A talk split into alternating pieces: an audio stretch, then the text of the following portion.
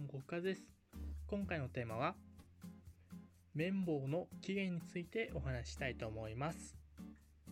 私たちが耳を掃除するときとかに使う綿棒のその起源についてですね。もともとはアメリカが発祥の地で、アメリカの方である奥様が、まあ、脱脂綿を爪楊枝に巻きつけているのを見て、まあ、発明商品化したのが始まりということなんですけれども、このアメリカではその綿棒をコットンスワップと呼ばれており、その発明商品化してそれを初めて販売した会社の名前が Q チップスという名前で、アメリカでは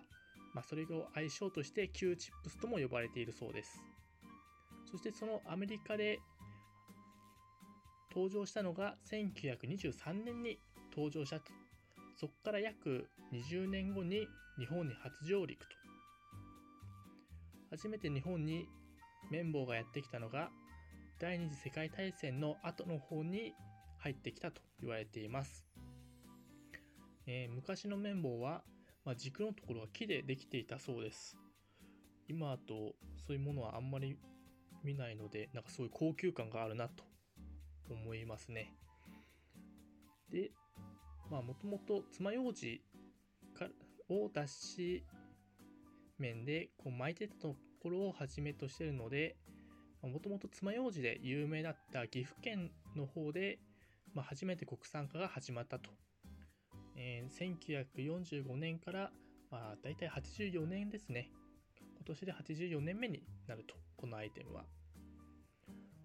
まあ、綿棒だと当たり前に昔から使っていますけども、まあ、まだひゃくねん経っていないということで、まあ、意外とまだ短い歴史のある綿棒なんだなということが分かりました。はい、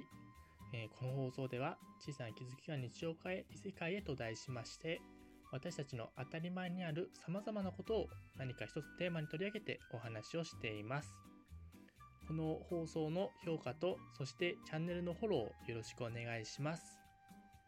それでは次の放送でお会いしましょう。じゃあねー。